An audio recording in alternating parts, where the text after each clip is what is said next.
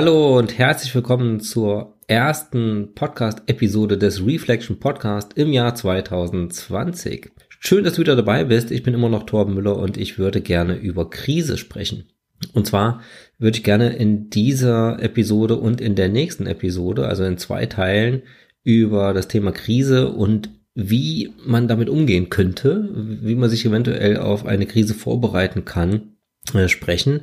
Hintergrund ist der, dass ich im zweiten Halbjahr 2019 immer mehr das Wort Krise aufgeschnappt habe und auch mit äh, Leuten, mit denen ich mich unterhalten habe oder mit denen ich mich ausgetauscht habe, ging es immer wieder, ah, bald kommt ja die Krise, die Wirtschaftskrise oder der Börsencrash. Ich habe mich dann gefragt, aber von welcher Krise wird denn da überhaupt gesprochen? Also wo hat sie sich denn versteckt, die Krise? Wie sieht sie aus? Wie groß wird sie sein? Und wie wird sie sich vor allen Dingen verhalten, wenn sie erstmal ausgebrochen ist? Man könnte jetzt so ein bisschen ketzerig sagen, es gibt ja diese Crash-Propheten, die immer wieder nach dem gleichen Muster äh, den Crash herbeirufen oder vor einem Crash oder einem Zusammenbruch der Wirtschaft oder der Börse warnen. Ja, tatsächlich kommt dann irgendwann natürlich auch mit mehr oder weniger Wucht eine Krise und diese Hellseher seien es Fondsmanager, prominente Analysten, Autoren, Journalisten, Politiker oder was auch immer, Politiker vielleicht eher weniger, stehen dann auf den Titelblättern der Medien, hat er es doch gewusst, hat er es doch vorausgesagt. Dass die oder der gleiche schon seit vielleicht sieben Jahren jedes Jahr vor einer Krise waren, spielt dann keine Rolle mehr. Aber ich möchte es auch nicht damit abtun und ja, jetzt die Haltung einnehmen, naja, ähm, die Crash-Propheten gibt es ja immer und es gibt schon keine Krise. Denn irgendwas ist ja auch immer dran. Also ein Kern der Wahrheit ist ja auch immer mit drin. Jetzt möchte ich das Wort eigentlich nicht, Crash-Prophet nicht mehr verwenden. Es gibt ja auch tatsächlich ja Experten, die sich in Gebieten, in Fachgebieten sehr, sehr gut auskennen und die substanziell ähm, begründen, warum wir vor einer Krise stehen. Und daher wäre es auch äh, falsch aus meiner Sicht, diese Warnungen jetzt einfach zu ignorieren, sondern ich möchte mich damit auseinandersetzen ähm, und das solltet ihr selbst auch tun. Jetzt wäre es natürlich schön, wenn man die Krise schon voraussehen könnte und auch den Verlauf so ein bisschen abschätzen könnte. Und da habe ich ein Problem mit, denn ich behaupte, das geht nicht. Ich denke, es ist schwierig bis unmöglich, den Zeitpunkt einer nächsten Krise vorauszusehen und noch weniger den Verlauf dieser Krise dann vorherzusagen. Denn würden wir das können, dann gäbe es ja keine Krise. Das heißt, wir müssten dann nur Maßnahmen durchplanen und umsetzen, um alles im Lot zu halten. Und bei einem so komplexen System, wie es die Weltwirtschaft ja ist, ist es einfach auf Dauer unmöglich, das so zu steuern, dass wir niemals in eine Krisensituation kommen können. Zudem ist die Krise ja auch dadurch definiert, als dass sie ein Wendepunkt ist, der in den meisten Fällen ja erst nach der Krise als solcher erkannt wird. Das heißt, man kann erst im Nachhinein tatsächlich beschreiben, warum es vielleicht zu dieser Krisensituation gekommen ist und nicht schon vorher. Das heißt auch, dass Tatsachen, die heute bereits bekannt sind, also den meisten Marktteilnehmern, ähm, ja, die, die an den, in den Märkten, in der Wirtschaft teilnehmen oder auch in den, in den Börsen äh, handeln, äh, die Sachen, die heute schon bekannt sind, die führen in der Regel nicht zu einem Crash. Mit anderen Worten, ein Crash wird durch ein heute noch unbekanntes Ereignis ausgelöst. Hätte man zum Beispiel oder hätten Kunden, die diese Zertifikate von Lehman Brothers gekauft hatten, diese Schuldverschreibungen, diese Subprime, diese verbrieften Subprime-Kredite, hätten die das gewusst oder hätte man das flächendeckend gewusst, was da vor sich geht, dann wäre es zu dieser Krise erst gar nicht gekommen oder sie hätte nicht so ein Ausmaß annehmen können, weil sofort keine Nachfrage mehr nach diesen Papieren existiert hätte. Das heißt, es hätte niemand mehr gekauft. Jetzt gibt es natürlich, jetzt kann man natürlich einwenden und da ähm, ist natürlich auch was dran, dass es ja immer gewisse Insider geben könnte, die das schon vorhersehen. Und das gab es ja auch bei der Subprime-Krise zum Beispiel. Es gab Leute, die ja mit auch ähm, sehr hohe Gewinne gemacht haben, dadurch, dass sie, wer den Film kennt, The Big Short, äh, dadurch, dass sie gegen ähm, diese Assets gewettet haben. Ähm, gibt es natürlich Einzelne, die vielleicht das vorhersehen ein Stück weit und ja, wo, wo die breite Masse einfach diese Informationen noch nicht so hat oder noch nicht so interpretiert. Aber generell gilt, heute verfügbare Informationen führen nicht zur Krise.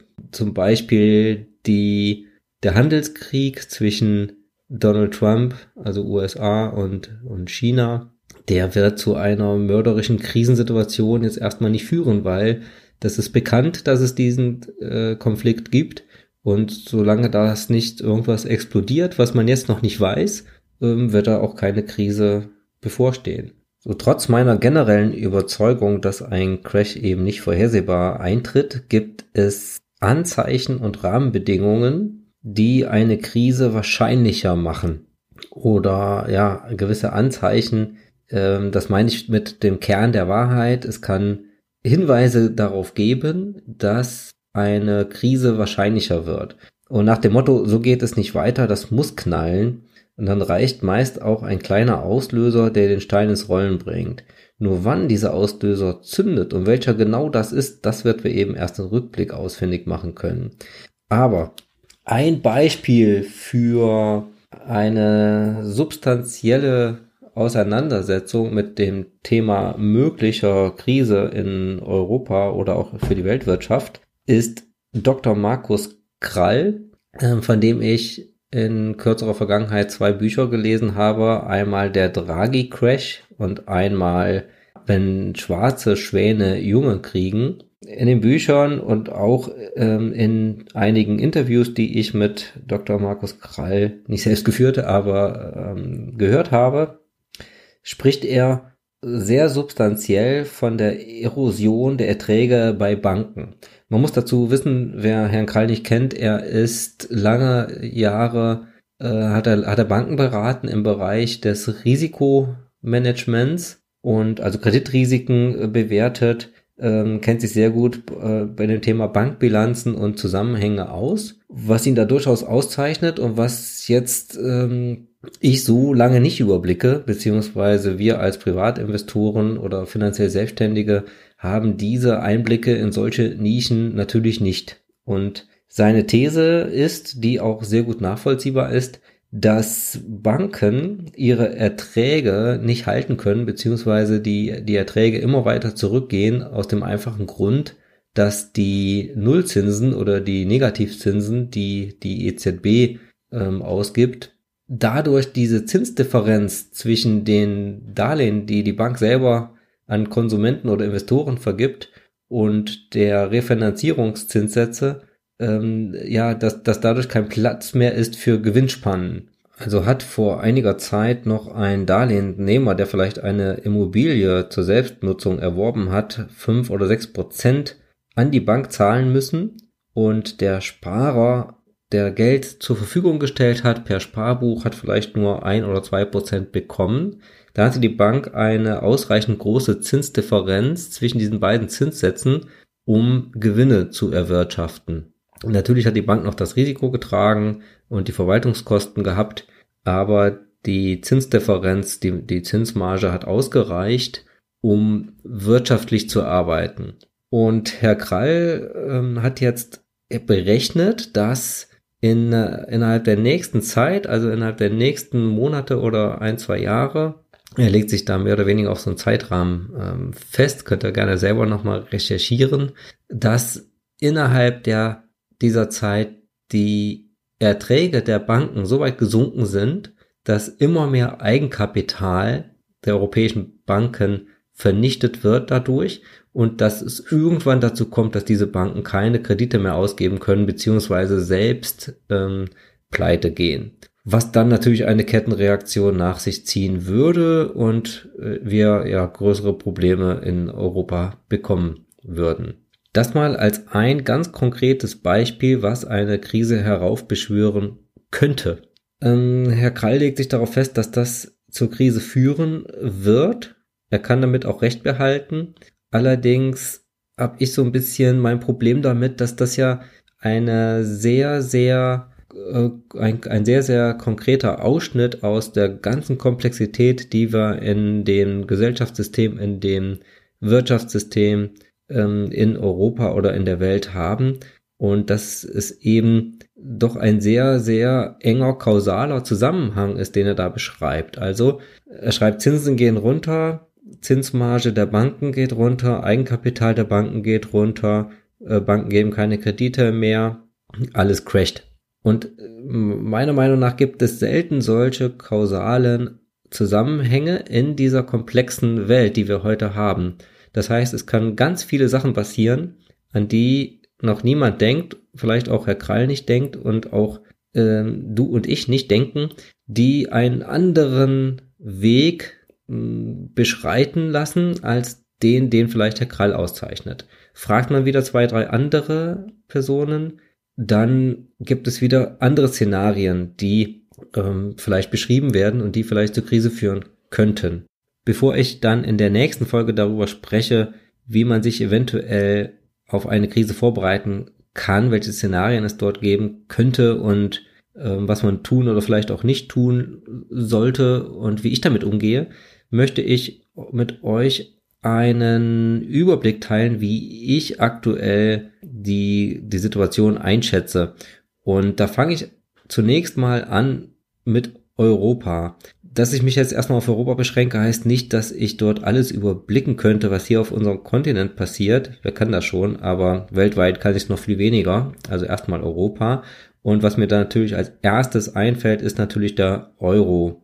Äh, ich glaube einfach, und da stehe ich nicht alleine mit, dass die Konstruktion des Euro-Währungssystems, wie es jetzt ist, einfach zu einer Krise irgendwann führen muss. Wie gesagt, wann und wie das, wie das verlaufen wird, das weiß ich nicht. Aber mit dieser These stehe ich nicht allein, dass diese Währung einfach nicht gut konstruiert ist. Und damit, das meine ich gar nicht politisch. Ich meine tatsächlich die Währung Euro an sich und nicht die Idee der europäischen Integration. Das heißt, der Euro wird aus meiner Sicht uns irgendwann um die Ohren fliegen. Ähm, und die Ursache dafür ist nicht etwa die, die Wirtschaftskrise, die wir 2017, 2018 hatten, also die Subprime-Krise, die ja dann zu hohen Schulden geführt hat. Das ist vielleicht ein, ein Auslöser, der es beschleunigt, aber die Ursache ist die Fehlkonstruktion des, des Euros. Und zwar, wir stülpen diese Währung zentral über ganz oder über, über, ja, über die Teilnehmerländer, die aber total heterogen in ihrer wirtschaftlichen und kulturellen Struktur sind. Und das führt langfristig zu immer größeren Ungleichgewichten, wie wir sie ja heute auch haben. Stichwort Tage 2 Salden. Das heißt, es ist einfach heute schlicht nicht möglich, eine gute Geldpolitik zu machen und Maßnahmen durchzuführen, die für alle Staaten gleichermaßen gleichermaßen gut funktionieren. Es fehlen einfach die Wechselkursmechanismen, die ja wie so Ventile zwischen verschiedenen Gefäßen mit höchst unterschiedlichen Druck dafür sorgen würden, dass sich das immer ausgleicht. Das fehlt einfach und die ähm, Strukturen, die Wirtschaftsstrukturen, die Kulturen passen sich einfach so schnell nicht an, dass wir darüber hinwegsehen könnten. Genau, die politischen Strukturen sind der Idee der zentralen Währung äh, nicht gewachsen, ist meine These. Und das sieht man auch daran, dass diese Defizitquoten, diese Schuldenlimits, wie sie im Vertrag, diesem Maastricht-Vertrag stehen, einfach äh, reihenweise gebrochen werden. Und warum denn auch nicht? Warum sollte ich denn als einziger Dumme äh, keine Schulden machen, wenn es doch so einfach jetzt möglich ist? Die Folge ist, dass die Europäische Zentralbank sich ja irgendwo gezwungen sieht, die Zinsen unter Null zu senken. Also ich mache da gar nicht Herrn Draghi persönlich einen Vorwurf, sondern ich glaube, es war halt einfach nicht anders möglich, das Schiff noch ein bisschen weiter fahren zu lassen und Maßnahmen wie den Aufkauf von Staatsanleihen eben durchzuführen. Und das wiederum enteignet aber den soliden Sparer, der dachte, dass sein Geld auf dem guten alten Sparbuch sicher ist und torpediert auch so manche Altersvorsorge, die eben auf zinstragenden ähm, ja, Anlageklassen, zinstragenden Papieren unterwegs ist. Ja, dann das Thema die europäischen Banken. Ich hatte es eben schon im Zusammenhang mit Dr. Krall angesprochen. Äh, das klassische Geschäftsmodell der Banken wird kaputt gemacht durch die Nullzinsen. Das ist ein Seiteneffekt, den diese Null- und Niedrigzinsen haben. Noch zehren die Banken von Altverträgen. Also es gibt ja noch viele, die noch Darlehen haben, wo noch äh, einige Prozent äh, gezahlt werden müssen. Aber diese Altverträge laufen immer mehr aus. Gibt ja diese Zinsbindungsfrist von zehn Jahren und irgendwann haben die Banken eben diese lukrativen Verträge nicht mehr, kommen dann selber in Schwierigkeiten und vergeben auch keine neuen Kredite mehr. Das wiederum macht Zombie-Unternehmen zu schaffen, hat, glaube ich, auch jeder schon mal gehört. Ähm, da werden, so werden Unternehmen genannt, die sich nur noch deswegen über Wasser halten können, weil eben neues Geld nichts mehr kostet. Das heißt, dass sie ihre alten Schulden ablösen können, neue Schulden aufnehmen können für einen viel geringeren Zinssatz, der aber jetzt ja irgendwann auch nicht mehr viel geringer gehen wird.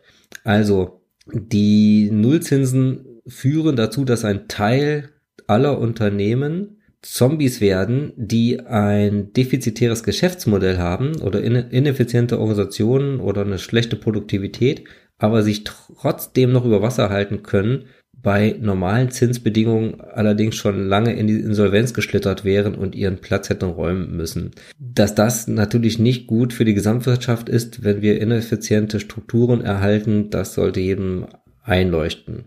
So, gehen wir mal von Europa ein bisschen weg. Das, was ich eben ausgemalt habe, gilt natürlich nicht nur für Europa ausschließlich. Es gibt ja auch niedrige Zinsen auf anderen Kontinenten und sicherlich auch das eine oder andere Zombie-Unternehmen.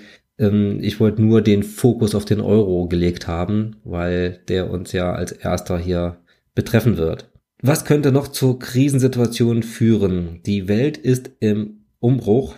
Wir sind ja in Europa nicht allein auf der Welt und Probleme gibt es einige.